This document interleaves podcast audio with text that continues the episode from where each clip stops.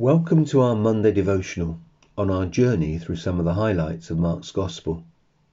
Today we consider chapter 14, verses 32 to 42, a place called Gethsemane.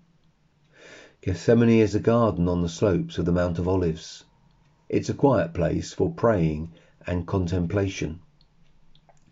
But for Jesus, it becomes a place of horror and darkness and that is our focus. In verses 33 and 34, when in the garden, we read that Jesus began to be greatly distressed and troubled. And he said to them, his disciples, My soul is very sorrowful, even to death. The Greek word that is translated into English as troubled is unique to Mark's Gospel and expresses deep emotional distress. And we get a sense of that with those words My soul is very sorrowful, even to death. Those words tell us that Jesus is so overwhelmed, so profoundly shaken, that he is suffering into the very depths of his being, his soul. Why such suffering in the garden?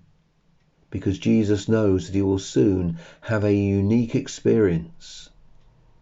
He was going to be exposed to the one thing he absolutely feared not death, because he knew that he would rise again, but the experience of being forsaken by his Father, God the Father. It would be an indescribable feeling, for from eternity he has known close companionship with the Father. And the name that Jesus uses for God the Father tells us of that close, loving bond between him, God the Son, and his Father, God the Father. In verse 36, it is Abba. It is an intimate family name for a father. It expresses a close relationship.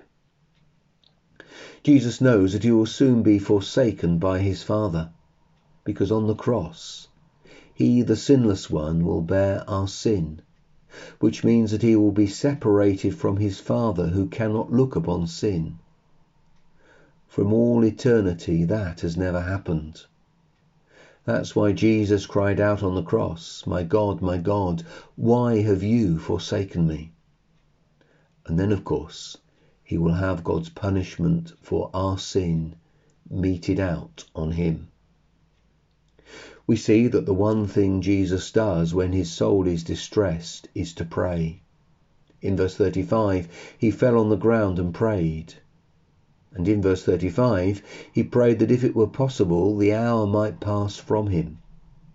The hour is the predestined time, the predestined moment for something to happen. And the predestined appointed hour is all about the cup. In verse 36, Abba, Father, all things are possible for you. Remove this cup from me, yet not what I will, but what you will. In the Old Testament, the cup is a symbol of God's wrath poured out on sin. And Jesus knows that the appointed time is coming, the cross, when he's going to have to take this cup God's condemnation for sin, and it will be poured out on him. In his humanity, Jesus shrank from all of this. Had he not have done so, we would never have believed that he was truly human. But the most important thing for Jesus is to submit to his Father's will. Yet not what I will, but what you will. And although he longs to escape from this terrible experience that is to come, yet in everything he longs to be obedient to his Father. And indeed, on the cross, he took the cup. This surely shows Jesus' love for us, that he is prepared to enter that darkness and experience that distress. It also tells us that Jesus understands our darkest hours. I finish with two verses from Joseph Hart's hymn. Many woes had he endured. Many woes had he endured, many sore temptations met, patient and to pains inured.